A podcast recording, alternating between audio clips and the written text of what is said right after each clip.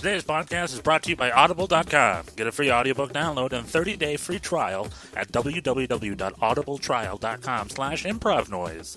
Over 150,000 titles to choose from for your iPhone, Android, Kindle, or MP3 player. Titles such as The Best of Second City, featuring the best sketches in Second City history, and Bossypants, Tina Fey's autobiography narrated by Tina Fey herself. This is Improv Noise. And in order to get started, we need a suggestion of something you can't eat. Improv noise. Hey guys, we have Will Hines today. Check it out.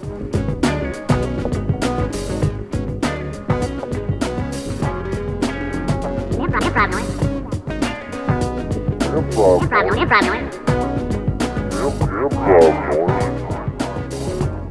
improv noise. What I really want to ask you is if you're watching an improv scene or you're doing an improv scene, and if there's one fundamental thing that you want to be there, can you synthesize that into one thing? If I'm watching an improv scene, the one thing I want to be there, uh, well, connectedness, just to know that they're paying attention to each other, that they're going to notice things about each other. It's very frustrating when like when I see like newer improv groups, younger improv groups, and they're doing a show and they're kind of nervous about it. Yeah. They'll step out and the first person will start to talk, and the second person is so like hyped up to like be good and help out that halfway through the first sentence they'll start talking. They'll make a guess over what it's going to be and and make a big decision based on it and start saying that decision. Like the first person won't be done talking at it; they'll just have finished, and it feels uh, that always gives you that feeling of like, oh, this is going to be bad. Like they're not even going to notice each other do anything, and I'm gonna and me and everybody in the audience will notice everything, and we are therefore way ahead of them, and it's boring. So the number one, not that they're you know they're it's from a well intentioned place, and we all do it, but it's really common with newer groups, Yeah. really common with the first scene of a show. So like I just want to have a sense that connectedness, like they are Looking in a place other- where they can like notice each other really fully. Mm-hmm. Just listen. I mean, listen to each other is really what it is. But we got to give it a grander term because just saying listen, people under prioritize it. They're, yeah, I'm listening. It's like no, no, no, way big, way, way more than you are. Yeah. I think a lot of newer groups, any any group would be helped, but I think more seasoned groups do it automatically. Mm-hmm. We just to make sure the second line of your show of your scene almost doesn't do anything. All your second line should be just like letting the first person know that you heard them. Mm-hmm. The second line of the show, right? Like, there's lots of exceptions to this. If the first line is something really simple and the people know each other and they kind of know, Right. but like most of the time you are kind of like paving the first road of the show so like just pave it really solidly Okay. right So I have a hypothetical for you. uh-huh You are performing for the first time with somebody, okay and you don't know them outside of this. right and they step forward and say a line. If you don't really know them what can you look for? Or what what aspects of uh, besides listening and seeing like what things do you look for? Uh well i'm gonna uh if i'm doing a show with someone i don't know them another first line. So my first uh you know i want to like yes them and not really and. Like just kind of yes just confirm back to them whatever they said right Uh, so I'm looking for tone, like uh, if they have any kind of on purpose tone, I'm gonna match it to let them know I noticed it, right? So if they're doing like, gosh, you know, the sky sure is pretty, like some kind of fake old timey Americana thing, then I'm gonna do that. Um, if they're real naturalistic, like in just normal talking, like kind of shoegazing, sort of just like early twenties dude speak, then I'll just do that tone. So match tone. Uh, any specific information they said, I'll just like confirm it somehow, even if I just have to restate it. I'll do that a lot with somebody new, like blatantly just restate it. Sometimes it gets a laugh because it's a weird thing to do. yeah But my purpose is just to let them know. It's like, okay, I got you. Like if they say something cryptic, like if they'll if they're making a big move and they're like, huh, both shoes on. If they do something like that, I mean, that, that'd be pretty weird. Nobody would really do something that weird. But Well, I guess I'd- I'm pretty sure I've seen something similar. I to mean, I've that. seen every like it's that's not a common doing improv for the first time with a stranger line. Most people would give you something. "Oh, Okay, whatever. They said both shoes on. Mm-hmm. Then all I'm gonna do there, I'll give you some. Huh? Both shoes on, huh? Right. so the tone is like suspicious and skeptical, and it's this cryptic thing. So I'm just gonna match that tone and restate. I'll be like, "Yep, that's right. Wow, that's like just Got them both." agreeing. It seems like I've, I've, I've referred to that in the past as yes harding something like I Yeah. coined that's that's stupid I didn't coin anything but like uh, when I've seen that before it's like just I think you coined restating. I haven't yeah, heard that. I have haven't Yes, heard that term. either. yes harding it's not necessarily adding information it's just restating information that's been presented as a way to clarify Yeah, I'm not going to Yes. move fast because we're still trying to lock into each other. Like, I'm not going to do like a big, you know, that's right. I took the heroin from your mom and uh, now she's dead. Like, I'm not going to do any kind of like big twist. Mm-hmm. I got to like just lock down that person's thing. It's really just like, yeah, let them know that it's like just, can you hear me now? Yes, kind of move. yeah Verizon guy sort of stuff. I'm gonna call it Verizon. The Verizon guy You're gonna call it Yes Harding. Yeah, is- no, no, no. What the hell you're talking about? so you're gonna sound crazy.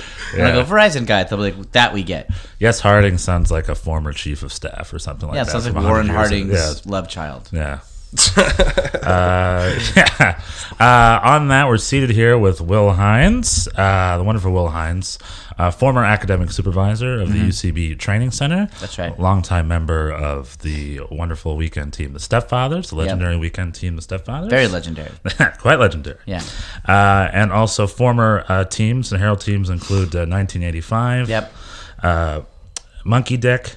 Yep. God bless you. And then, uh, then I see Game Face and Primal Bias. Game Face was a sketch, Sketch group, team. and Primal Bias was an uh, yeah, improv Indie. group, indie group. You as you and, and your brother, then Gavin Spieler. Yeah, me and right? Kevin Hines, Gavin Yeah. Spieler, Dave Lombard, Kevin Cragg, uh, Eric Tenoy, and Sylvia Ozols was on that team for a long time. Although she kept like taking herself off and then putting herself back on.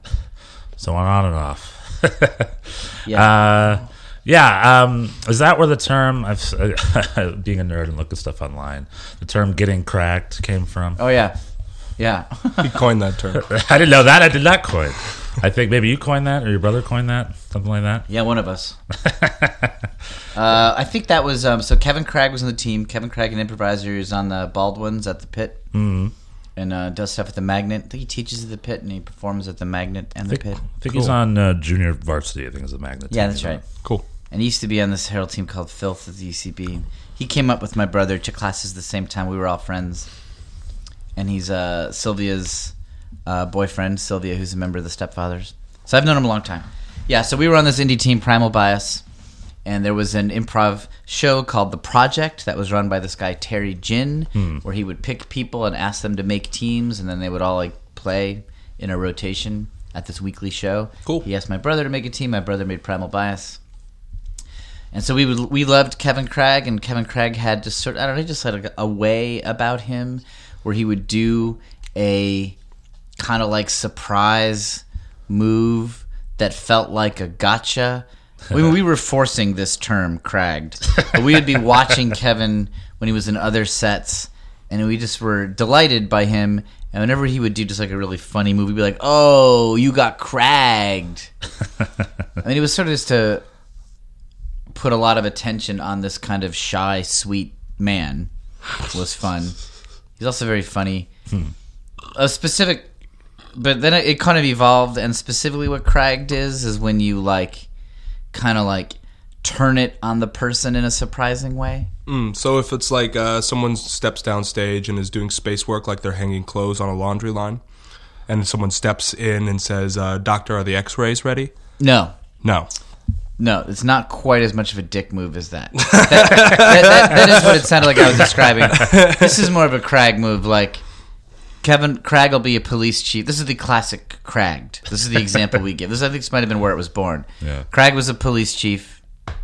No, Cragg was a criminal being interrogated by a policeman. I was the policeman, and I was like, it's like uh, something like, "We don't got any evidence on you." But I need you to cooperate with me, and I promise this will go easier. He's like, great. Like, just totally naive. Like, yeah, sounds great. And I was like, you were at the murder. what did you see? And he's like, oh, I wasn't paying attention.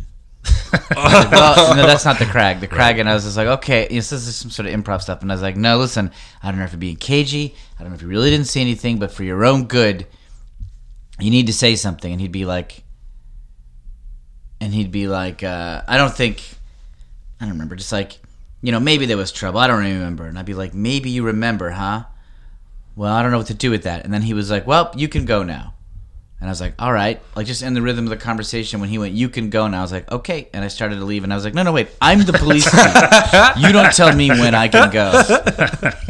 That was being cragged. Like he just sort of charmed me into forgetting what my role was, kind of. Oh, okay. That's funny. I don't know. It's some just sort of like he's just so guileless and charming that he'll say something and it just, I don't know, and you'll like lose status or something like that. Interesting. It's hard for me to say it. I just know that when it happens. It's, it's So when Kevin the- Craig does something really funny and it surprises you, you just go, "You got cragged." it's an example of like a unique improv power that someone has. Yeah, it's Right, like he's yeah. using his charm to bend reality. it's not really something maybe you probably can't really teach that. It's not like No. you can teach people to crag other people. Right. Or there's a example, a lot of players have their powers. You can't really teach. It just comes with them. and Yeah, you can't them. teach Gemberling's mischief. Right, yeah. He just has it. He's allowed to have it. No one else has it. Mm-hmm. Definitely. You can't just decide to have it. Or Zach Woods' like perfect essay constructing ability. Oh, yeah. Yeah, the way yeah, the way he constructs sentences and yeah, it's incredible. Craziness. Well, I kind of want to uh, take it back to um, what you were talking about with um, uh, connecting. I believe was the term you used, right? Yeah, connectedness. Connectedness. Would you? Uh, would you? m- Not. ma- Would you like place that idea next to the idea of just basic agreeance of what's happening on stage? Yeah, Okay. it's, Agreement, it is just if you do it right, it's simple. It should be no big deal at all to just be like getting on the same page. Right, but nerves or something causes people to Yeah, like. they deprioritize. Everyone prioritizes the quality of the idea they're saying. Mhm. What is this going to be about? What is the funny thing that's going to happen? right. Everybody, the audience is looking for that. What was that scene about? The people on stage are looking for that. It is important. It is, but like it's second priority to how uh, how well you're just like listening to each other. So yeah, it is just basic agreement. But it, like I say, people don't. If you say that, people just kind of shrug it off. Like yeah, yeah, yeah, we're agreeing Right. because they are technically. People will rarely ever like really deny each other in a big way. Yeah, they're They're just of a- like they're not really like fully like sort of dancing together or whatever.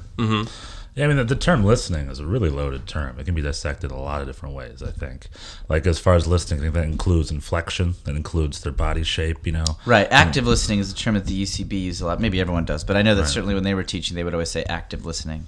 Hmm. It's like fully absorbing the whole thing, mm-hmm. nonverbal cues, context, and if you're doing it right, it is easy. Like it shouldn't. It's one of those weird things where it doesn't have. The more you do this, the simpler it gets. right. Um, but I've seen I've seen it a lot. I think it's the kind of thing where like if two people step out and one of them one and let's say there's two chairs, right? Okay. Two people step out and then person A like instead of sitting in the chair, kind of like puts his hand on the back of it and kind of leans forward and like tips his head down and looks up under his eyebrows and he's kind of like given like a come hither sort of look or whatever and the other person doesn't notice it just notices that he came out and stood by a chair. And so he mm-hmm. says something that fits with a guy standing by a chair and he's just like uh, thank you waiter. Yes i'll have this. And the mm-hmm. audience is going to laugh because you missed mm-hmm. the way he was looking at you. Right. and now you're fighting uphill because you didn't notice. The audience noticed something you didn't Right. You, Unless you did a surface listening but you didn't catch the intent now you're you're kind of i really that scene would be bad i can almost hmm. Yeah. promise you hmm. It, it- what if it's an active choice to? i- Is there such a thing as an active choice to not like pay like attention? if you see it and you disregard it on purpose yeah, exactly. yeah i think that's fine okay. But you have to you have to see it. Yeah, if you notice it and you decide, screw it, I'm gonna mess with that person, Right. Deliberately, I think that's totally fine. Okay, cool. Then that's just listening and reacting. Mm-hmm. But that, that middle ground of like uh, not not respond or um, it being offered just not responding to it and going with another sort of maybe um, muddy watered sort of response before you could find something else. That's sort of bad play. Yeah, if you notice it and don't react to it at all, it's bad. If you like notice it and ignore it or delay it, you're like, well, I'll deal with that later. That's kind of weak. Yeah. I feel like you got to use the whole part of the buffalo. I mean, if he does a come, whatever the most important part is, you probably. You, I mean, now that I think about it, you can't respond to everything that's in it. And it's- like, you're not gonna respond with confirming the who, what, where, confirming the come hither look, confirming the chairs, like whatever the most noticeable thing is. Mm-hmm. I mean, in the situation I'm describing, I'm imagining being pretty noticeable that this person comes out and does like a come hither look. Yeah. So if you notice that and don't respond to it, it'd be weird. It would just be like somebody being like, uh, "Yeah, then when I was 14, I murdered my whole family," and you'd be like, "Oh, what did you do for your birthday that year?" It's like, wait, did you hear what I said? are you, why are you not asking me? So, because that's the most obvious thing to the audience happening. And so, if someone does come out with a strong, like, intention, Yeah. and uh, you, let's say, instead decide to establish uh, the who, the what, or the where, it may not, that, that may not be as good of an agreement, or that may not be as good of building, because the most obvious thing to the audience was not addressed. Yeah, you didn't speak to the heart of the last thing. Right.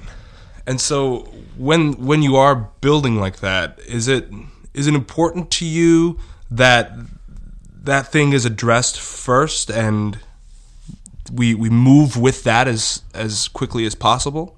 Uh, yeah. I mean, there's you know, if you saw it and you choose to just put it in your pocket and not address it right away and wait, that could work. Mm-hmm. But I mean, these hypothetical always get you into trouble in improv because there's always going to be some example that like invalidates it. But in general, you'd be, I'd say, like ninety percent of the time, respond very directly to the most interesting thing of the last thing said. Always. Right. That will be the most interesting scene. Mm-hmm. Do not wait, because it's too hard. Then you just you've dealt with it. Otherwise, you're accumulating work to do later, and it's harder to like get to it. Right. The simplest matter is to respond directly. My brother and I are definitely both players like that. Somebody mm-hmm. says to us, "Hey, do me a favor, don't be such a jerk." Guaranteed, next line will be a jerk thing Right. because I'm going to confirm that I'm a jerk immediately. Mm-hmm. yeah, you guys do not play coy at all. You're No. very upfront. Yeah, it's fun. Hmm? I've never. Uh, it almost always is fun. Don't be a jerk. Fuck you and your mother. Actually, I'd be fuck you and your fat mother. That's what I'd do. you have the same mother. yeah, yeah, but not our characters. Yeah, that's that's funny because then you can put yourself into being kind of the villainous role, which means all your motivations are really selfish, and that's always fun. Yeah, but I wouldn't even be thinking about it. I would just be like, oh, I was told to be a jerk. I have to be a jerk immediately. Yeah.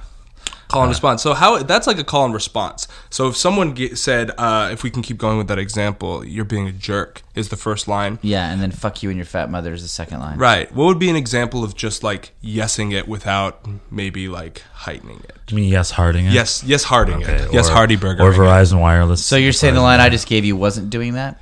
It no, it was, and then I feel like it was like it went above and beyond. Went too much? yeah, exactly. Well, a smaller version of it would just be like, uh, "Hey, quit being such a jerk." I mean, like, "Quit being such a jerk." Maybe that. yeah, I, I think I agree. The the uh, fuck fuck you and your fat mother. I think that's just hard because you're not establishing uh, who you are to each other, where you are yet. You're only Right. establishing a simple thing of he what he already said. You're a jerk, and then a response. I'm a jerk. Mm-hmm. And then, that's all. but then, but then I am giving him something. that probably the strongest response is to make fat mother important because it's such a specific. Then the, the third line would probably be like, "Hey, that's a low blow. You know, she's got a pituitary disorder or something Yeah. like that." Yeah. It's like she's getting her stomach stapled. All right, there's no need to bring that up.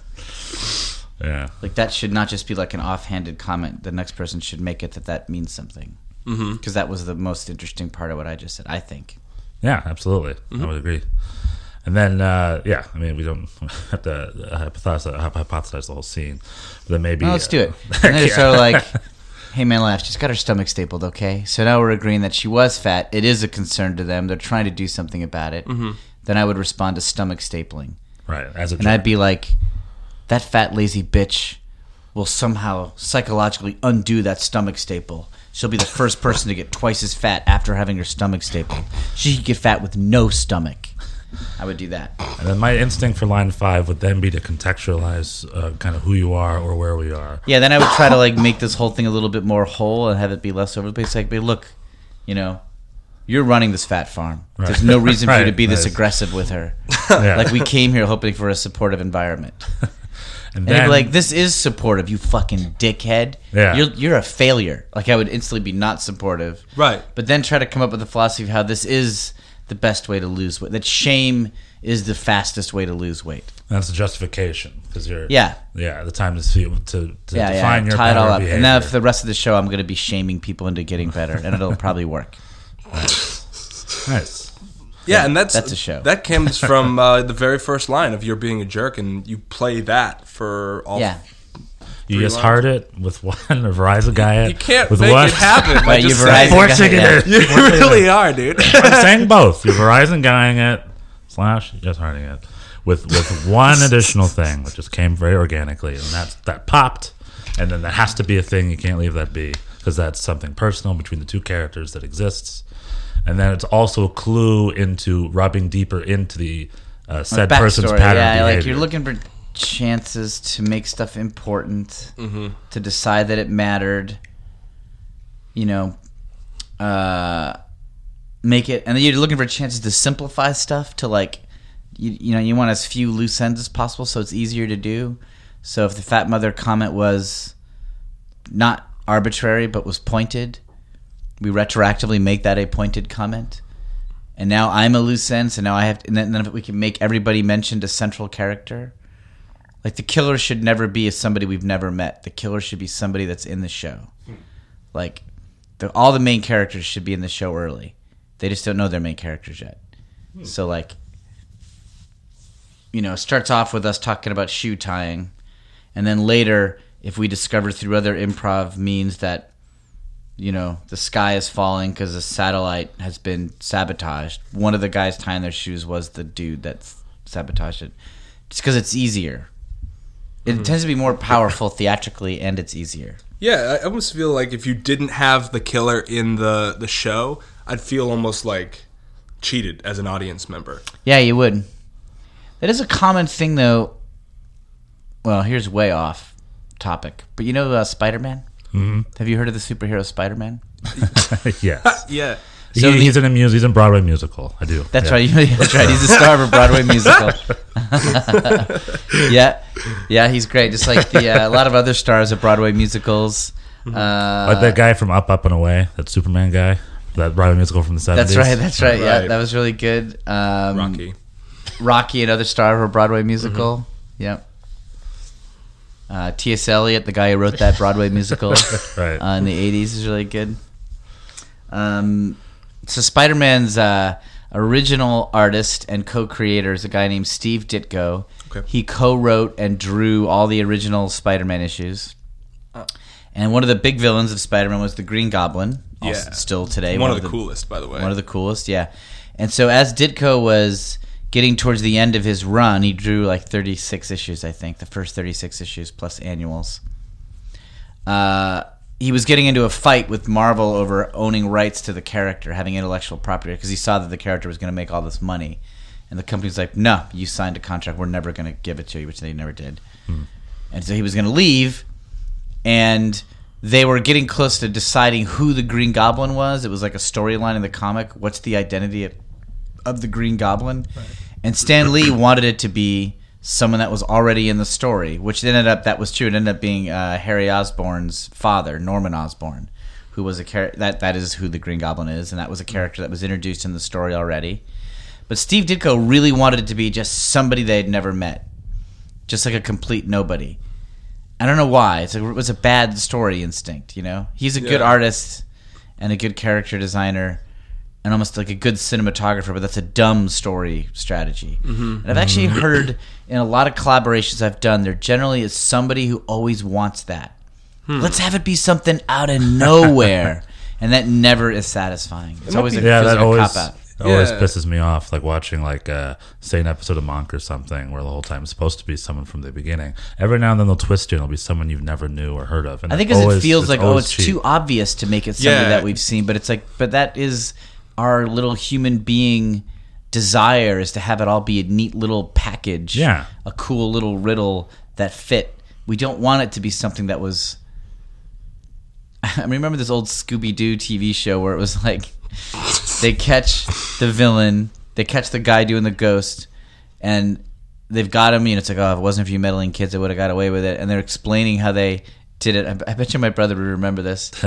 and one of them goes, "Well, you remember we found these pieces of paper outside that old carnival ride." They're like, "Yeah." Well, then later we found these other pieces of paper and it had his name on it, and that you never had seen them find those other pieces of paper. And it's just like that's the most. Scooby Doo's already bullshit, and now it's double bullshit. and the Harlem Globetrotters are probably there as well. Yeah, Hey, man, if- probably. Well, that's probably a product of them. Like, we need 30 episodes next week, you guys.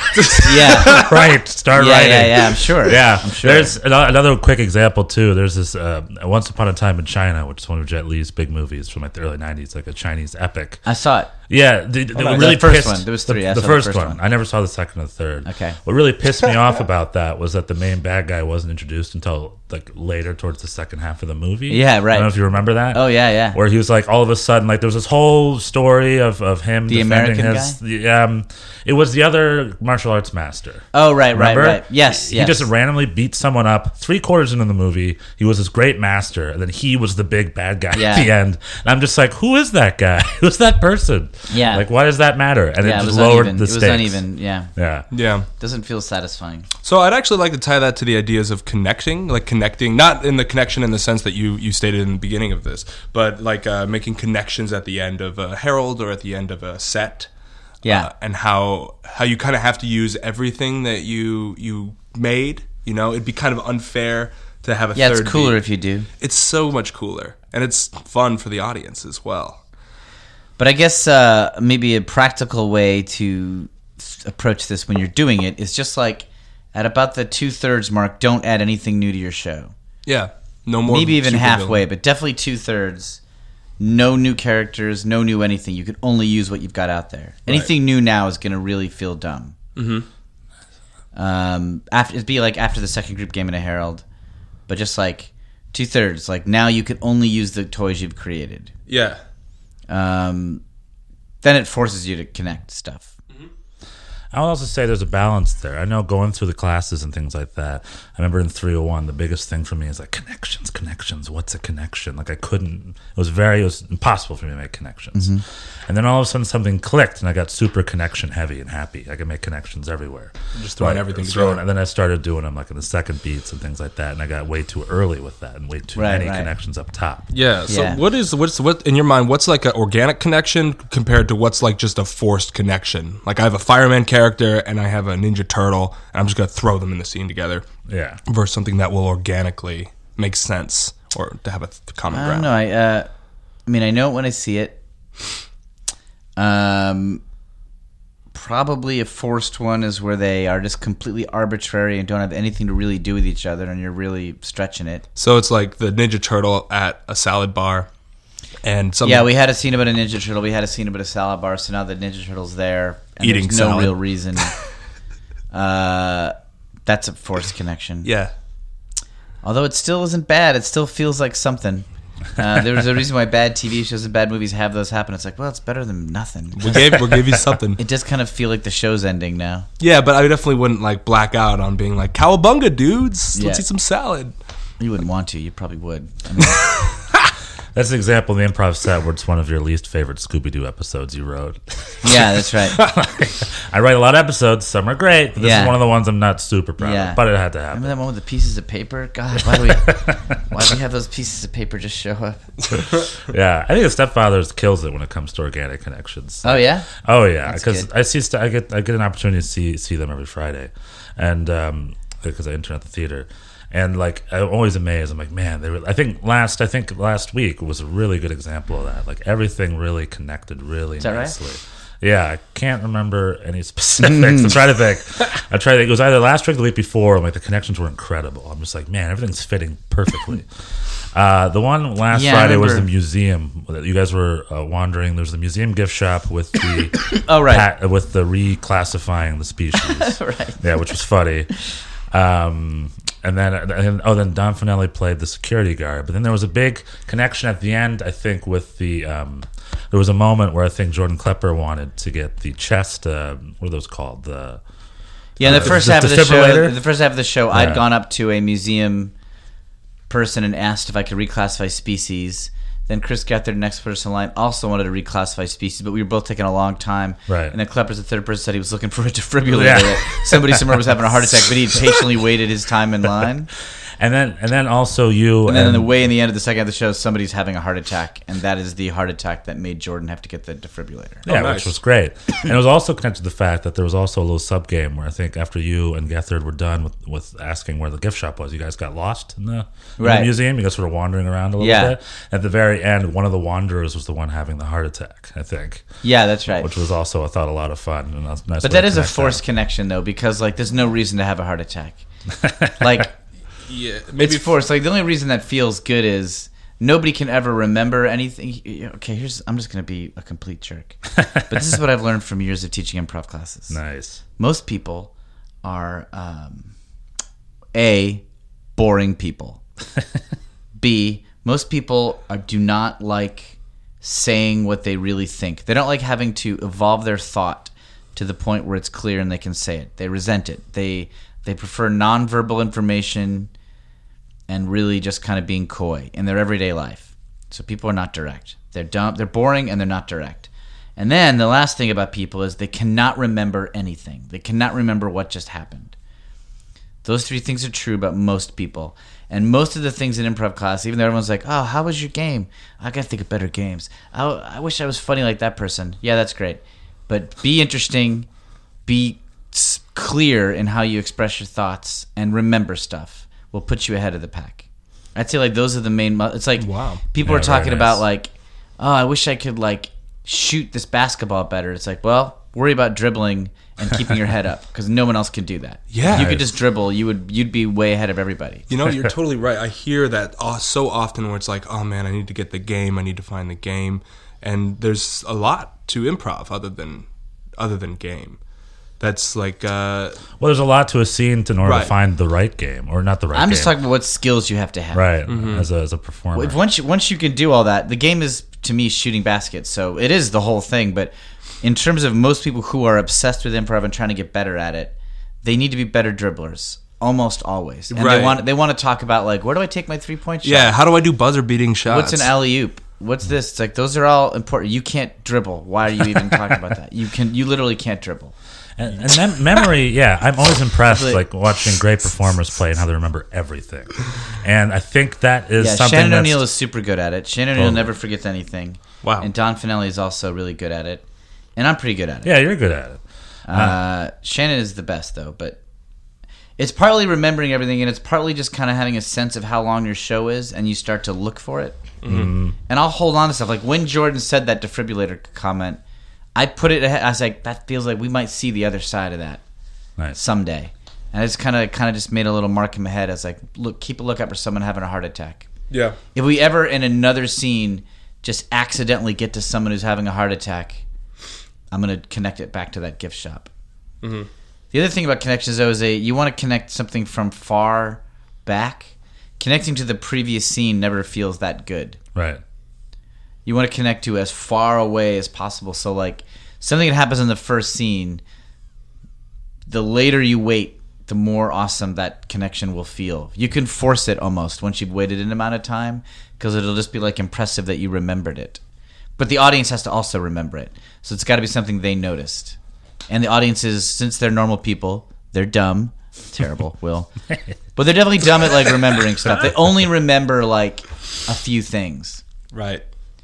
I mean, if you ask someone to talk about their favorite movie, and then you show them that movie, there'll be all these things they forgot to say. Mm-hmm. They just remember like these very key parts. Yeah, you have to mm. almost remind them. That's something I noticed when I was watching Harold's when I first moved to the city. Is that they would make connections and it'd be like, "Oh fuck, I completely forgot about that." But now that you bring it back Well, up, it's got to be memorable. So you got to like, because a lot of times people will do connections to stuff that the audience doesn't remember. Mm-hmm. Like in this same Stepfather show last week, in the first half, there was this thing where Connor Ratliff was in a restaurant ordering something, and he like screws up, and the waitress Shannon O'Neill like corrects him in his logic. And I did this too complicated. It was too complicated, but I tried to all of a sudden make it that I was sitting next to him and we were trying to do some weird long. I made it that his fumbling attempt to order a vegan chocolate pudding was a con, and that when she was like pudding isn't vegan, we were found out, right? And so Okay. all of a sudden I add myself. I'm like, we got to get out of here. We blew it. We blew it. Let's get out of this restaurant. But it was it was kind of forced and complicated. It didn't quite make sense. I felt like it would be funny. I, I don't think it totally worked. Mm-hmm. We started doing like this pattern where it eventually kind of worked, but it was just sort of confusing. Whatever that happens at improv shows, right? so we go on to another scenes, take a break, come back in the second half, and there's a scene much later now where there are. This is so complicated. It's been revealed that chameleons are piling themselves up to disguise themselves as Sherpas, leading people up to Mount Everest. yeah, yeah, that was great. so there's a group game of all these Sherpas who are really piles of chameleons yeah, and Don Fanelli has Connor on his shoulders, and they are supposed to be like two chameleons posing as a Sherpa. And I like eyeball Connor real close. I'm like, "Are you sure you're a Sherpa?" And Fanelli goes, "Come on, man, get out of here. We got to get out of here."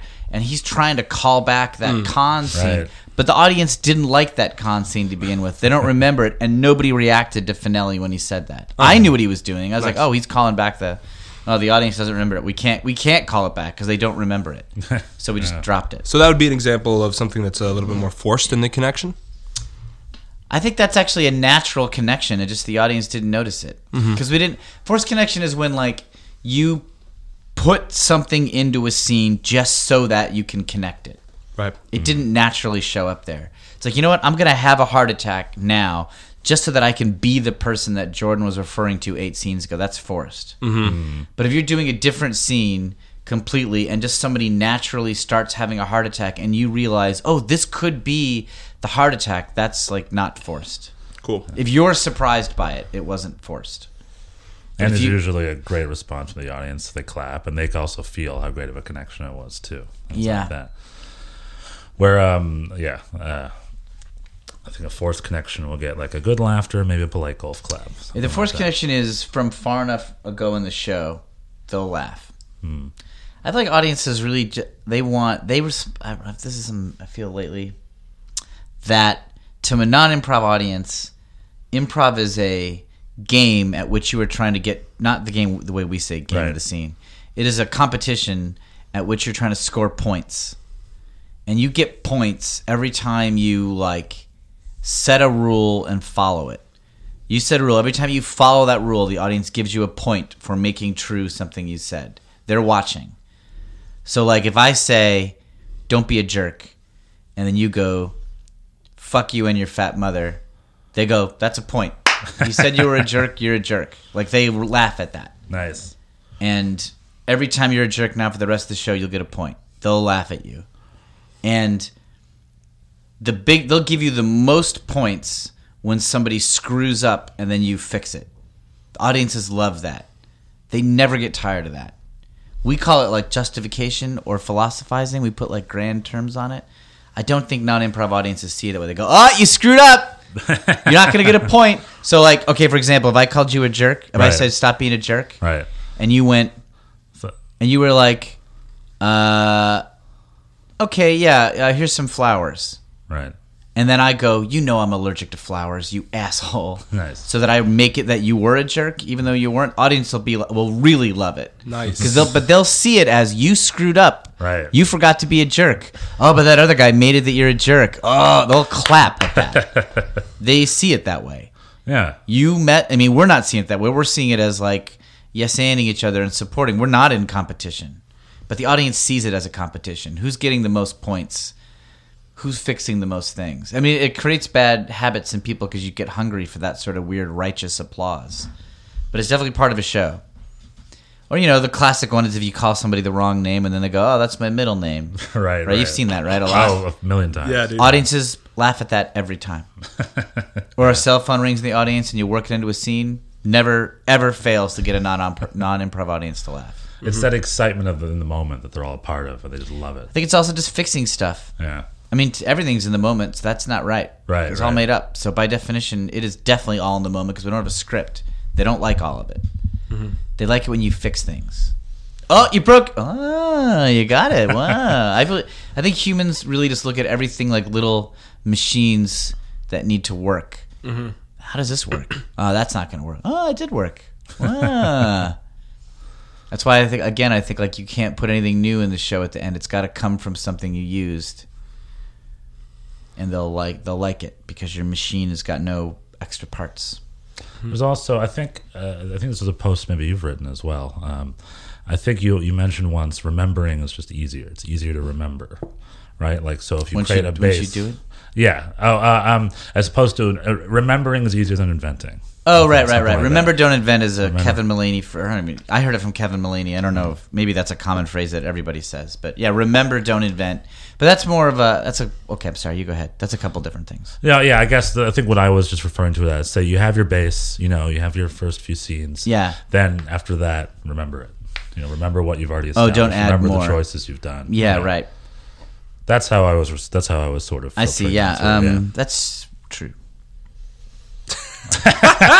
What other what other ways uh, does that? I heard. I, I heard there's a metaphor, some Keith Johnstone metaphor. I've never read. It's Actually, Brad's department. It's not my department. Yeah. I did Brad's read the Keith Johnstone book, but I read it quick and I didn't absorb it. And I never really studied it. But somebody told me that one of his sayings was improv is like a car where the windshield's painted black and all you have is your rear view mirror. You can't see forward. All you can see is what's behind you. right. Mm-hmm. And that is a good way to think about it. Don't worry about what's coming. You can't see it, but but you should pay a lot of attention to what's behind you and refer to it all the time. Think of it that way. Hmm. Mm-hmm. Hmm. Everything is behind you, and talk about that.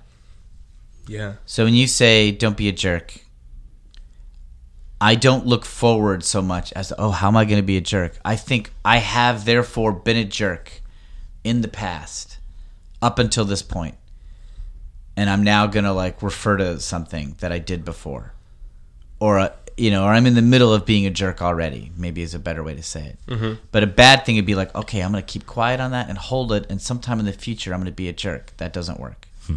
You're just hmm. already instantly now a jerk in the past. Mm-hmm. I think it's it's also a way for the improviser to really catch up with their character. So their character already knows everything. And it's the improviser has to fill those shoes of the gifts Yeah. that they were given. Yeah. Yeah. Um, Yeah, Remember, remember, don't invent is good. Remember, don't invent is also just a separate thing from what you're what you're, what you're saying. Is uh, is like just the attitude. Like invent implies that you're adding something into the show that is not really related to anything that's already there, so it feels out of place. And remembering means you are expanding something that's already in the show. So you're adding information by, you know, something that's directly in there already, so it feels more normal. Okay. Yeah, it's like expanding from the uh, inside out rather than adding Yeah. like sand Right. on top Externally. of something. Yeah.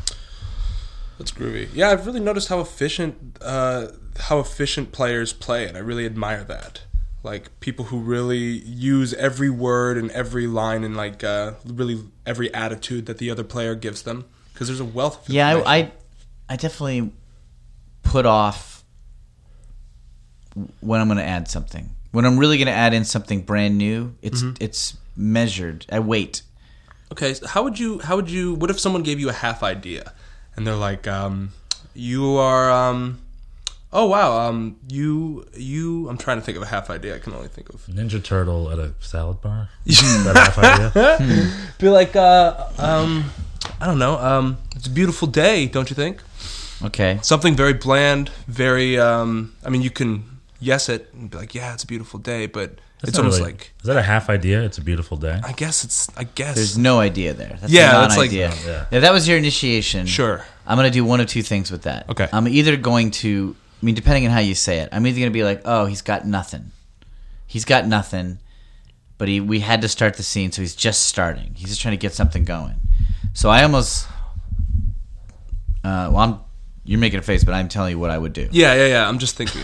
So I'm That's either my get, thinking. I'm, I'm, gonna, I'm, gonna, I'm gonna try to sense from the way it was said either that person had nothing and it's deliberate. So then in that case, I'm gonna go back to the suggestion and I'm gonna basically try to initiate in the second line. Okay. I'm gonna try to start something in the second line that uses what you said, but I'm gonna make a big move there because you didn't do anything. Right. And, but that I'm not like mad about it. I'm just gonna be like, this is how we're starting. You, we need something to start. Like, Right. Beautiful day. Like, w- so I'll think back to the suggestion. If the suggestion was raincoat, and I'll be like, and I'll say like, yep, we screwed up. We we were wrong. We predicted rain and we're wrong. Or Mm-hmm. beautiful day, isn't it? And the suggestion was raincoat, or the suggestion was whatever. I'll you know, and I'll just be like, Uh, I mean, I'm just going to make it important based on the suggestion. Mm-hmm. I'm going to triangulate from the suggestion and make that an important thing, so it's not bland anymore. Mm-hmm. But I, but I'm but it's a big it's big. I'm putting a big twist in. I'm going to make a move here.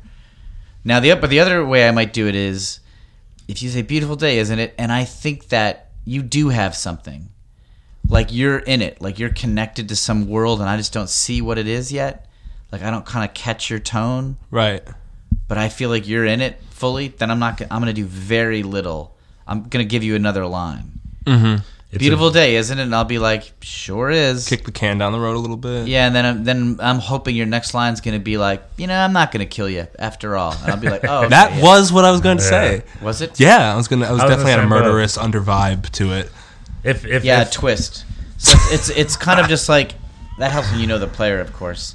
And I guess if I don't know you at all, I'm gonna err on the side of not doing something. I'm mm-hmm. gonna hold it. I'll be like, well, maybe we're weathermen who screw up a forecast, but I'm gonna wait a line. I'm gonna see if he's got something. And if he if his third line is still stalling, then I'll do it. Yeah, you'll fucking you'll go for it. Yeah. That's groovy. If you're like, beautiful day, isn't it? I'll be like, sure is. And you're like, yeah, really nice. And then I'm going to be like, well, we're fucked. We predicted rain. We're going to get fired. I'll do it there. so Well- it's etiquette. One more chance to see if you had an idea. Based okay, on, maybe yeah. not. But uh, it's, It's and yeah, right, right. Yeah. I mean, if it's someone I know well, I'd usually be able to tell. It's like they got, no, they got, I'll just build stuff to tell from the way they came off the back line. They're stalling. Yeah, absolutely. Speaking of um, half ideas and having no ideas, uh, do you guys want to jump into a um, quick improv set? Yeah. Yeah. Totally. Um, so I noticed that uh, stepfathers don't really do an opening, but do you? Right. Do you, do you like openings? Um, yeah, Yeah. I do. Uh, I like not doing them the weekend. I think it's more impressive just to start Yeah. I, most weekend teams at UCB and other places do interview openings, mm-hmm. and um, those are fun. Yeah. I see that those work, but I don't like doing them. They take a lot of time. Yeah, they they are do. not improv, and then the improv you do is really hamstrung by all this information. Mhm. And I, uh, I think uh, you don't need them. I, I think an audience would be really impressed if you don't use it. They do, they do work though. I think it also interview opening sets a tone to an audience where they can be a little more responsive. Like I've noticed, like work again, I enter the theater. I noticed I have to bounce more if there's like an interview opening. like uh, the audience will feel a culture of oh, we can speak and we can speak up, and I think Yeah. it might rile the audience up differently. Or taking a word and go, I think forces a little bit more discipline from the audience to just sort of pay attention. That's interesting. That's an observation. Yeah. I know I've and you, had. you guys are so good at incorporating the suggestion into your first scene. Yeah, we want to use it very obviously. Yeah. So it's ju- really just a, Doesn't have to be like first. It just has to be no doubt about it. We are using this suggestion. Yeah. I mean, why ask for it unless you're going to use it? and we're using it the way it was intended. Mm-hmm. Like if this week somebody gave us the suggestion Nelson Mandela, who just died, like it would be bogus to third thought that away from Nelson Mandela. Like if someone had done that a month ago, Nelson Mandela. Okay, well now he's not dead. That just means like an important civil rights figure. The- I could go different ways, and I still feel like I'm not. In, in that context, like, well, that's an that's a weird. Sorry, hit your microphone. That's a weird, like, arbitrary choice to name, uh, kind of out of nowhere. So the arbitrariness is part of the suggestion in that case. Yeah. So you could start a scene where it's just like something arbitrarily referring to somebody. Yeah. It's like, so you named your dog Martin Luther King Jr. Why did you do that? nice. or something ah. like that. I feel like that would be honoring the suggestion a month ago. But if somebody gave it this week after he just died, you're copping out if you don't use like the fact that he just died. Yeah. that's part of the suggestion. That's listening to the Somebody whole idea. important just died. Yeah. So I think like this, it doesn't have to be about Nelson Mandela, but it has to be like your first. You have to start with something like I can't believe he's gone. Mm-hmm. You know, and it doesn't have to be Nelson. It could be like it could end up being about like an important like teacher at a school. But then you're getting the nature of the suggestion. I feel like you're using it. Yeah. Like, what are we going to do without this person? That's like active listening. The suggestion. Yeah, the suggestion is the first line of the scene if you don't have an opening. So you got to try to take it the way it's meant. All right, uh, let's let's hop into a set. Let's take a word and go. Right. Um, I have a suggester fire on my app, which I just checked, Okay. and our suggestion is walk. Walk.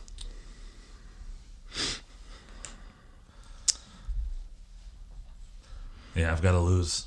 I've got to lose 25 pounds by Christmas. Yeah, we know. Yeah, we know the pressure. We're we're behind on that. Thanks, man. Thanks, man. Just that's why I gotta. I can't. I know. I know we're walking and it's fun It's brisk, but I just gotta run off. I gotta run to the. um I've got to run through the park. I don't don't feel rude. I know you guys can't keep keep up keep up with me, but I just gotta run. So it, it was a nice conversation, but I, I gotta get going. You're fooling yourself. You can't make up for lost time. You can't like cram for a test. Yeah, you had all fall to to lose that weight. I know, and I fucked around a little bit, but my parents are gonna get pissed if they see I gained 25 pounds. And I need to. I just I got this special medication that makes me pee twice as hard throughout the week. I'm gonna run off. I know I can do it. I can lose it. I can lose 25 pounds in the next two weeks. I know I can do it. It's not going to happen. It. Okay. Let it go. You're going to be a fat shit at Christmas, and you have to just accept that. I can't- I went last year and it was so embarrassing. Everyone was laughing. Oh, at me, yeah. making fun of me. I know. remember and the yeah. stories were horrible. My mom kept buying me XXL jackets, which is ridiculous too big for me. It's way I'm too only- big. Yeah. It's Yeah. a s- statement. I'm 225. I'm not that fat. Yeah. Yeah. I'm just You're, trying I to get mean, down. you're fat. I mean, you're up there. I'm over. I'm not obese. I'm overweight according to the BMI index. I'm not obese, but I'm, I'm not at regular weight. That's I mean, if you walk into a bar and I'm meeting you there and I got to tell the bartender who I'm looking for, I usually say, big dude. And they always know right where you are. Do you? You that's a, that's true. You usually. Yeah, last Friday when I was meeting you at karaoke and I got there late Yeah. from the because I was at the gym Right. and I was walked in and I could I didn't know where you were and I was like, "Hey, is I'm wait- meeting a friend or big dude?" They pointed right over right over by the karaoke machine. Yeah. Sorry again. Sorry I didn't meet you at the gym. I got lost and just ended up going to the bar instead. But Yeah. I. uh they know me there. They know I'm Carl. I don't. You can just say Carl. Big Carl. I should have just said Carl. Yeah. Next or time I'll regular say- Carl. You don't say Big Carl. Just Well- say Carl. But you're Carl. saved in my phone as Big Carl Why? I've known you for two years. because I know two Carls, and the other Carl is pretty fit. Which Carl? Carl Sanders.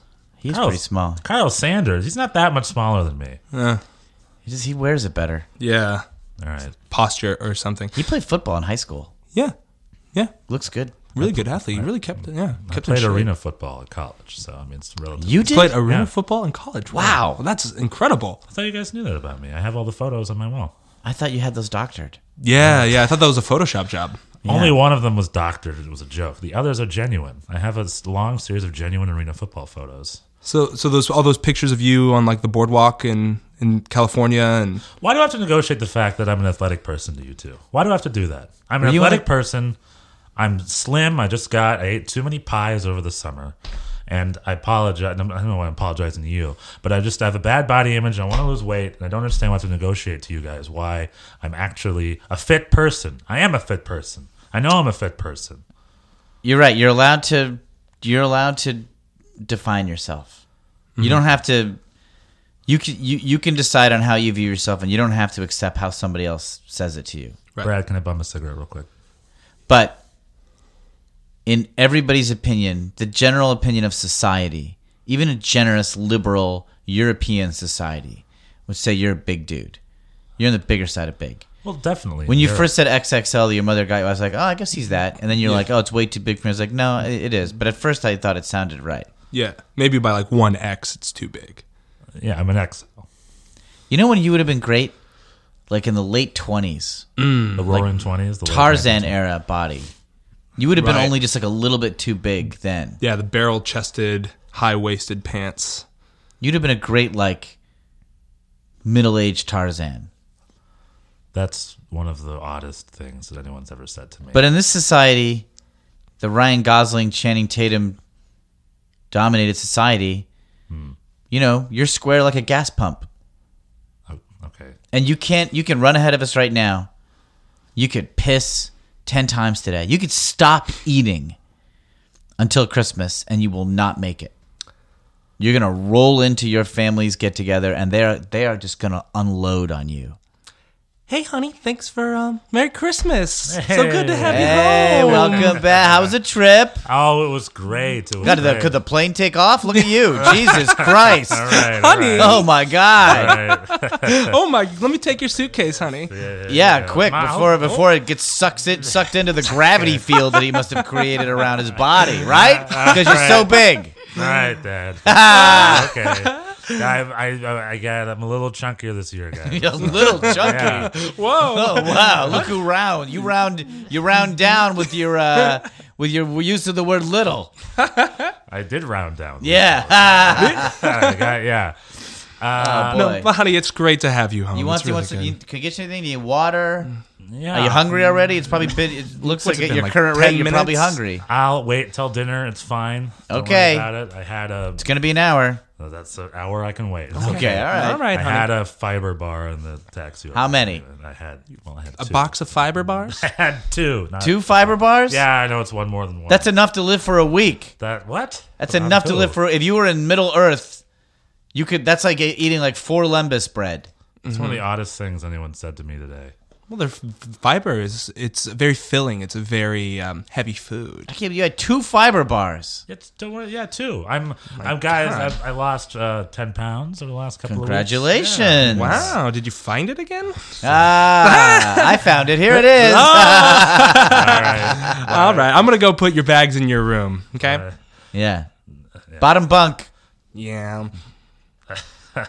If I step, I, I, guys, I'm not going to break the top bunk again. That's ridiculous. That was not me. You know that was faulty constructing. You Yeah. knew you misread Dad. You knew Yeah. you misread the IKEA directions. Yeah, it's true. Yeah, right. So it's Still better safe me. than sorry. I'll put you in the bottom bunk, and then, you know, no more humiliating episodes. Yeah, it's weird that we still have a bunk bed, even though that. Um, I'm sentimental. yeah, Just because your brother died doesn't Yeah. mean I'm not. I'm gonna get rid of that bunk bed. yeah. Uh, it's been a year, huh? Yeah. God, so close to the Olympics, Yeah. and then he just died. Don't worry, Dad. I'll. I'm gonna run for his honor at the Olympics. This You don't. You know. You don't have to. You can't. I've been do that. training. They won't let you near the Olympics to run for your brother. I've It's a nice story. Well, I called and I got some positive responses. I'm I sure they're into the idea of it, but your brother died, Really, and you are a big fat person. I'm not that fat. 225. CNN might. Okay, even if you're a- not that fat, even if I'm being mean, and God knows I've had a hard year, you're too big for the Olympics, and you know it.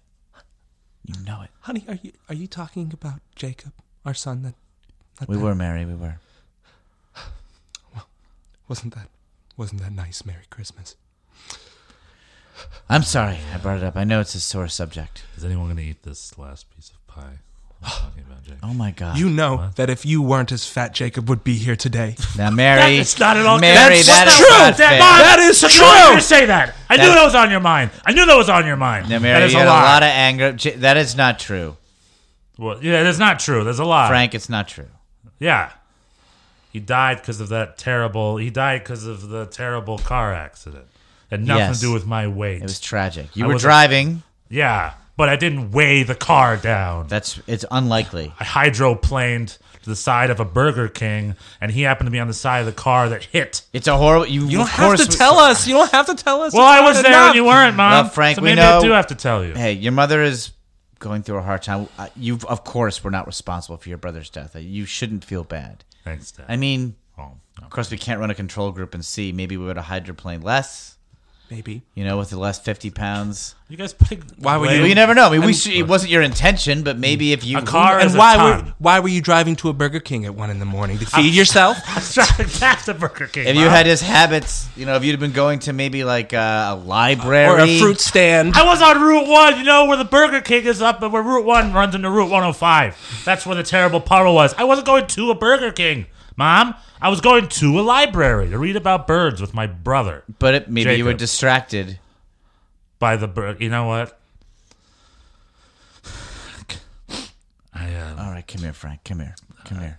I can't hug you all the way around, but I'm going to hug you a little bit here. fuck you, Dad. God damn it. See,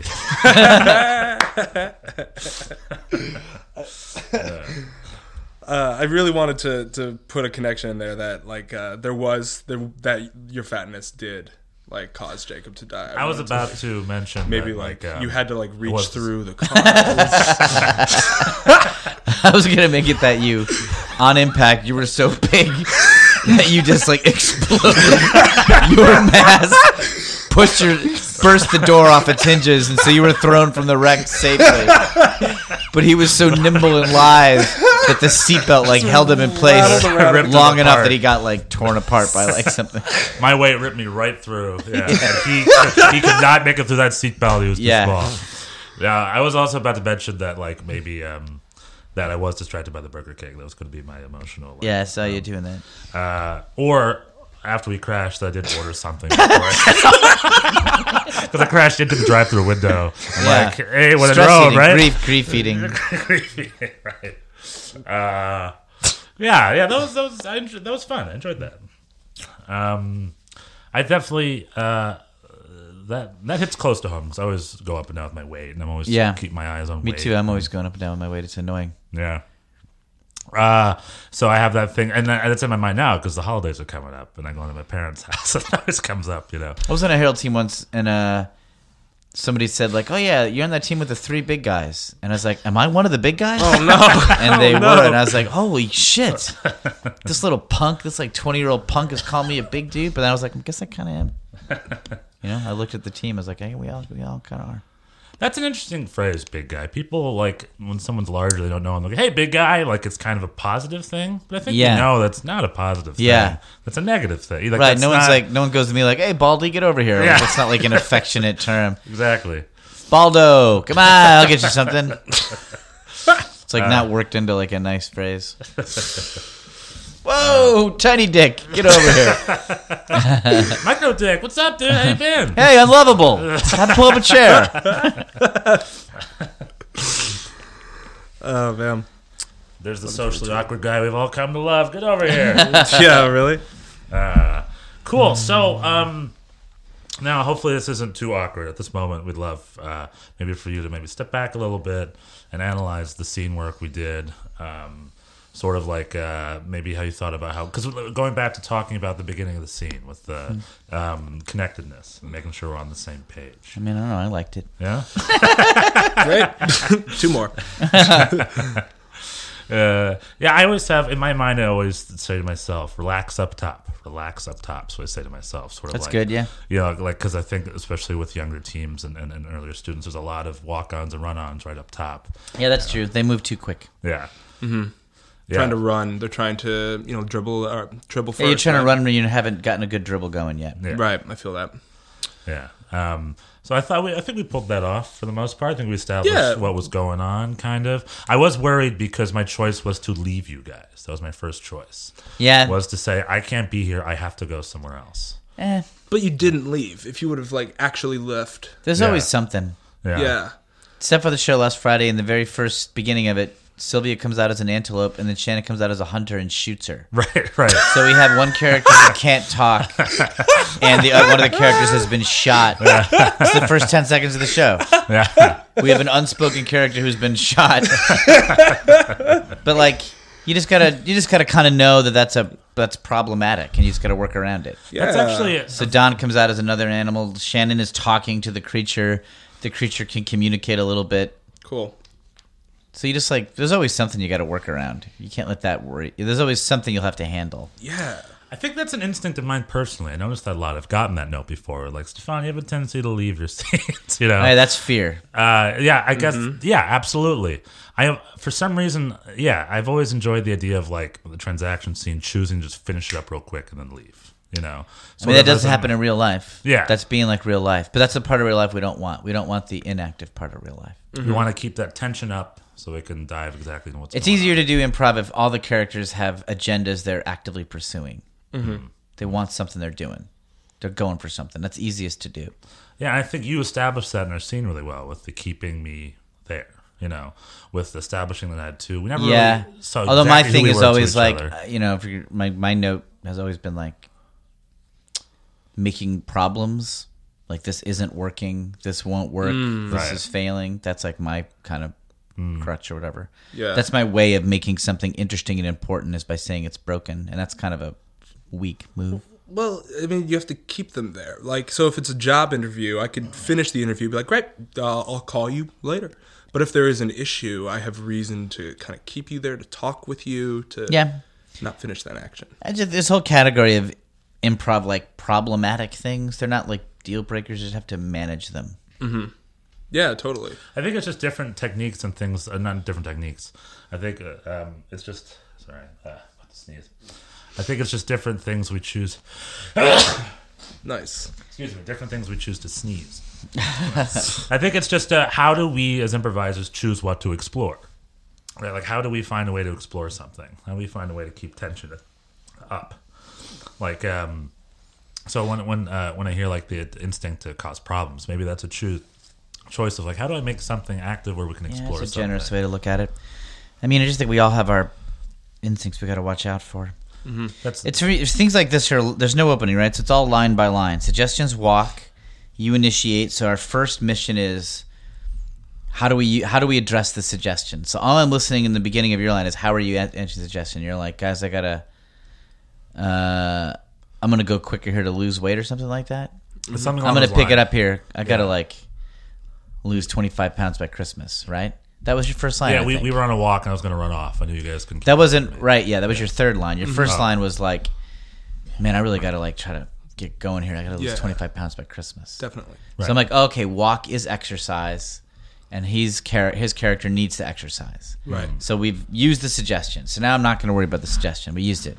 So now my thing is, how do I? But that's all. You said it very casually and sort of offhanded, like no big deal, Right. Which is fine. You solved the problem of the suggestion, but now we have to solve the problem of why is that important? Like it would help if that line's important. It's not important right now. People have to lose weight all the time. Everybody is trying to lose weight for the holidays. Right. So now it should. So right away, I'm like, why would that be like really important? Like, and I didn't totally come up with an answer, but I was just sort of like, maybe he's in training for something. There's some kind of competition he's got to do. Helpful also if it's ironic that you're behind. I'm thinking like, what would be somebody would be hilarious that they are trying to lose 25 pounds. Right. You know, sounds like, maybe they're huge. 25 pounds is like nothing. Like, Who gives a fuck if they lose 25 pounds? I'm going to be 545 when I'm done. Or maybe it's like really high stakes, like you're a heavyweight champ and you gotta fight and you're 25 pounds overweight and it's like in two weeks and you just suck. I was also thinking vampire. I was like, what if you're a fucking fat vampire and you gotta like lose weight? But I was just trying to think of who would be funny to be like losing weight, but they all felt too big. so I was just gonna be. So I was just like, all right. So he's just like. So I just said, we know, right? We know, we know. Which That's awesome. already in play Awesome. and then I'm just trying to make it's like uh yeah you've been yeah we we I I didn't yeah I didn't say anything else I just like we know yeah you've been trying I so I guess that's like a half half making it important it's important enough that we all know about it mm-hmm. Yeah. and then I think you said well yeah I'm gonna be home for Christmas and so I gotta run ahead I gotta go do this thing I feel like I'm I'm, I'm forgetting a line you said something there My, my instinct at the moment was to what explain was. why. I think. So I was like, "You, I'm going to run ahead, and you guys can't keep up with me." Well, that's gonna urgent. run So through the now- park. I'm gonna run so through that the park. decision is like, it's important, and I'm frantic about it. Hmm. I mean, I think you were like, I couldn't tell if what you're trying to do there is like you're trying to leave us. Like the unusual thing is like the interesting thing is that you're trying to not be with us. That probably was it. Probably like a more squared up response to be like, ah, we'll stay right with you, man. We're gonna be with you forever. Right. Right. That's probably what you were kind of looking for. I, you know what? I wasn't. Uh, then but uh, but I was just sort of like, okay, it's important, it's urgent.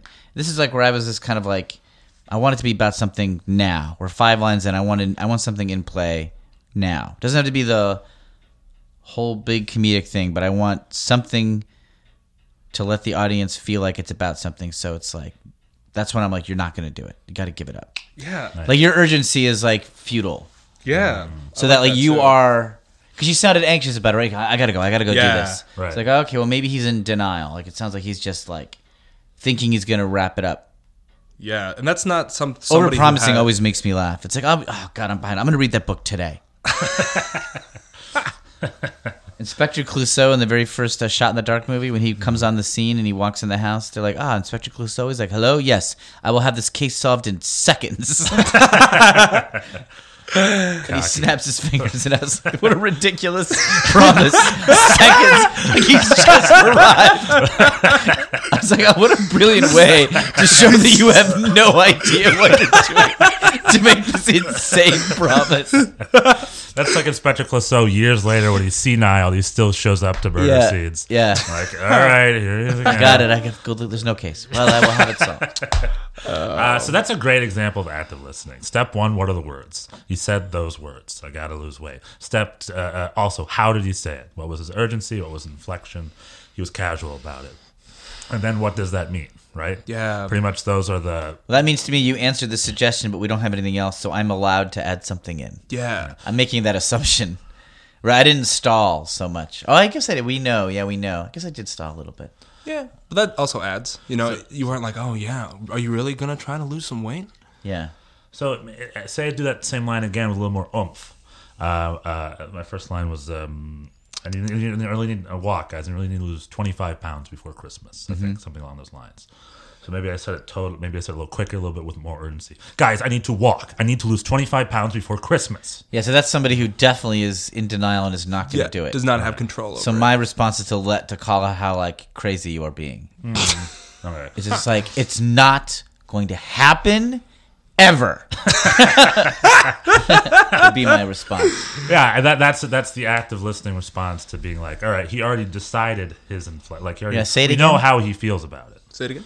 Uh, oh, um, what? Oh, uh, the uh, guys, I have to lose 25 pounds by Christmas. Right. Santa? No. That'd be the perfect answer. I hate my job. it's killing my body, man. A thousand years.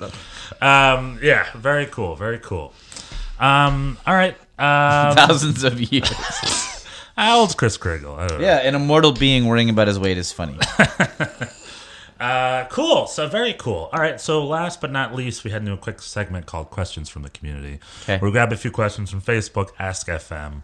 Uh, we actually don't have that many. We only have sort of the one big one. I don't Yeah, give we really shit. only have time for one right now. I'll ask you one quick one. And it's uh, what's the difference between being in the moment in a scene or being uh, and being objectively outside the scene so you can recognize what the scene is. Something along those lines, right? Improvisers have the dumbest questions. I've, I've asked all these questions too. it's like what, like they want so bad, like they love it. They just come, they want to parse everything so finely. Mm-hmm. I mean, I'm sympathetic. I do it too, but it is so the questions. Because I have an improv blog, and the questions I get are the questions I get are so finely parsed like that all the time. like most of the time, I'm like, I have no idea. Like, what's the difference between justification or philosophy? It's like I have no, I don't know. I don't, it doesn't matter. I mean, it's like we're doing a. All the rules are just supposed to be approximations that you can use while you're in motion in a scene. Right. So they're very simple and they're approximations. They're on purpose, not locking everything down. Right. Because the mostly you're using just like your instincts, and then these kind of approximations to avoid some major potholes. It's not like a formula, but improvisers want it to be a formula. So it's like after the fifth line, what's the difference between calling it out or like keeping it real? It's like I don't, dude, what are you doing? But I'll the answer it. I'll though. answer it. What is it? Uh, justification? Or is it? No, What's the uh, difference between being in the moment and being objectively outside the scene so that you can recognize what the scene is? So that's phrased weirdly. So what's the difference? So I think what that is trying to ask is like there's being in the moment, but then the person's like, "Well, I can't be in the moment all the time. You have to be outside the scene a little bit to kind of see what's going on." Yes. So how can I be outside the scene enough to be good at that while still keeping this note that I'm being told all the time to be in the moment? And um, the difference, the well, the difference is obvious. One of them is you're committed and not thinking ahead. And the other one is you're detached and not invested. Right. So uh, I'll. You didn't ask this, but I'll, Billy Merritt said like ninety percent, ten percent. You're ninety percent in the scene, ten percent watching it. Oh no, Delaney said this. You're watching it from above, ten percent. No more than that. A very small amount. You should be watching ahead. Nice. But the difference is uh, the the watching uh, from above will make moves like forced, unreal, convenient moves happen from that person watching from above. Okay. So you want those very sparingly just to ramp stuff up or to like move stuff along like you know like it's a hyperspace button in the asteroids game. Like you can't use it as a normal mode of travel. Like most of your moves should be in the moment, just reacting, and then every now and then you do a big move that addresses some glaring error. Like we should, you know, we've been talking now. We've been talking about Uncle Henry this whole time. Let's have Uncle Henry in here now. Let's create a dumb reason to get Uncle Henry in the room because we need him in there. That's the part that was watching from above. Mm-hmm. I would like Uncle Henry to be here now. Right. Whereas in real life, you'd never get see Uncle Henry because you're just talking about him. Right. Would you say it's the difference between the actor's mind and the writer's mind? Yeah, that's a good way to put it. Okay. Yeah, the actors in the moment, the writers. So give the actor ninety percent. But is that how I do it? I do it more. I mean, you got to just do it enough so you have a lot of room for both in your head. I think. When in doubt, I'll err on the former. Actor's mind, not the writers. Like false notes. Oh, heightening too fast. I mean, I also heighten too fast. I love like making exaggerated specifics. I like saying like "fuck you" and your fat mom. Like fat is too much. Like why? You've already sworn at the guy and dragged his mother into it. Like fat is it's an unrealistic amount of meanness. It's a ri- a writer added in fat. Mm-hmm. but I love doing it. It's very fun. But it is unreal. I will. I'll consciously lay off that on the early part of Stepfather shows because Stepfathers are all really good actors, mm-hmm. Mm-hmm. Yeah, mm-hmm. that's and I'm not. A, true. I do not feel as strong an actor as those guys. Maybe I have from being on the team with them, but like, I've, I'll have to ramp back my urge to like ramp up the specifics. I'm ready in the second line to over exaggerate right away. Like when you're like, oh, I got to lose like 25 miles with Christmas. Like part of my brain is like, look, you're a vampire. so much. That's so funny. That is- but that's insane. it is unearned and crazy, and you weren't thinking it. It would be. It would be a. It would be a uh, inhospitable move. Yeah. To make you a vampire in the second Like, line. yeah, only if I was like screwing with you. Only if you were like a friend of mine, and we were deep into a montage If you said that, and I would just be like, "Hey, man, you're a vampire. Be fat. Who cares?" I love the idea because vampires, like in all media, are attractive and Yeah, and I know. cool I love fat all the Well, they have The to idea be. I mean, how much calories are in blood? You're not going to get fat. It'd be a fat. It's more that vampire. vampires represent sex and lust, Ah, so they can't be fat. Totally. lusty. So I'm like a fucking. You could have a loser fat Frankenstein because a fat Frankenstein, a Frankenstein is like a loner, Right. sad nut. So you could have a fat Frankenstein makes emotional sense, Right. Peter Boyle. and a werewolf is anger and wrathful. Doesn't you could technically, but it doesn't make a ton of sense because he needs to be like attacking things. Right, Mm-hmm. right, right. I guess he could be like a real huge fat like bouncer werewolf, tearing Yeah. shit apart, like Yeah. just knocking bookshelves over. Like oh fuck, here comes Jake. We can see too much of your skin through your hair, dude. you're probably not even a werewolf anymore. You're just a guy now. You're a hairy dude right now. You're, you're just a swarthy man. just a big dude. You're just a big guy. Uh, cool. So uh, I guess we should wrap it up, right? Yeah, All definitely. right. Oh, real quick. Uh, you know what we usually do with our guests, which we like, um, especially since you're about to uh, leave us here in Mm-hmm. New York. We'd love to take a quick photograph with you. You want to take a photo with Brad and I? yeah, let me put my clothes back on. All right. I was hoping you wouldn't say that on the podcast. we're, we're keeping it really normal for the whole time, but. Uh, it's really No, like because I'll put it, I got them right here. Let's put my let's put my pants on at least. We're just trying to get a quick picture, though. yeah, yeah. quick pick. I just don't want my genitals in the picture. No, neither. We were hoping. All right, all right, all right. I'll, I'll, let's just do it like this. Okay. So, um, be looking at our Tumblr. We're gonna have a. Uh, Full frontal nude photo.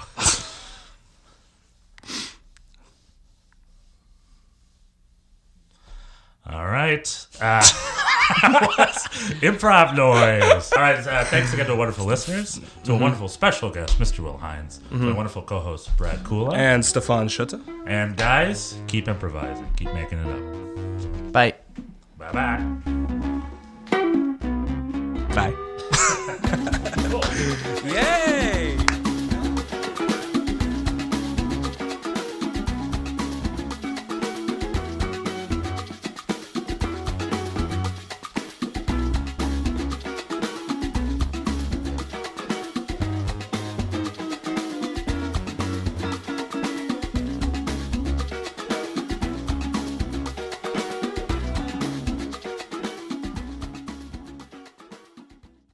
Uh, I'm a super president fan of They Might Be Giants, which means they made me when you do, you pay money, you like pay money to join this fan club on a premium. They Might Be Giants, the band, Yeah, yeah.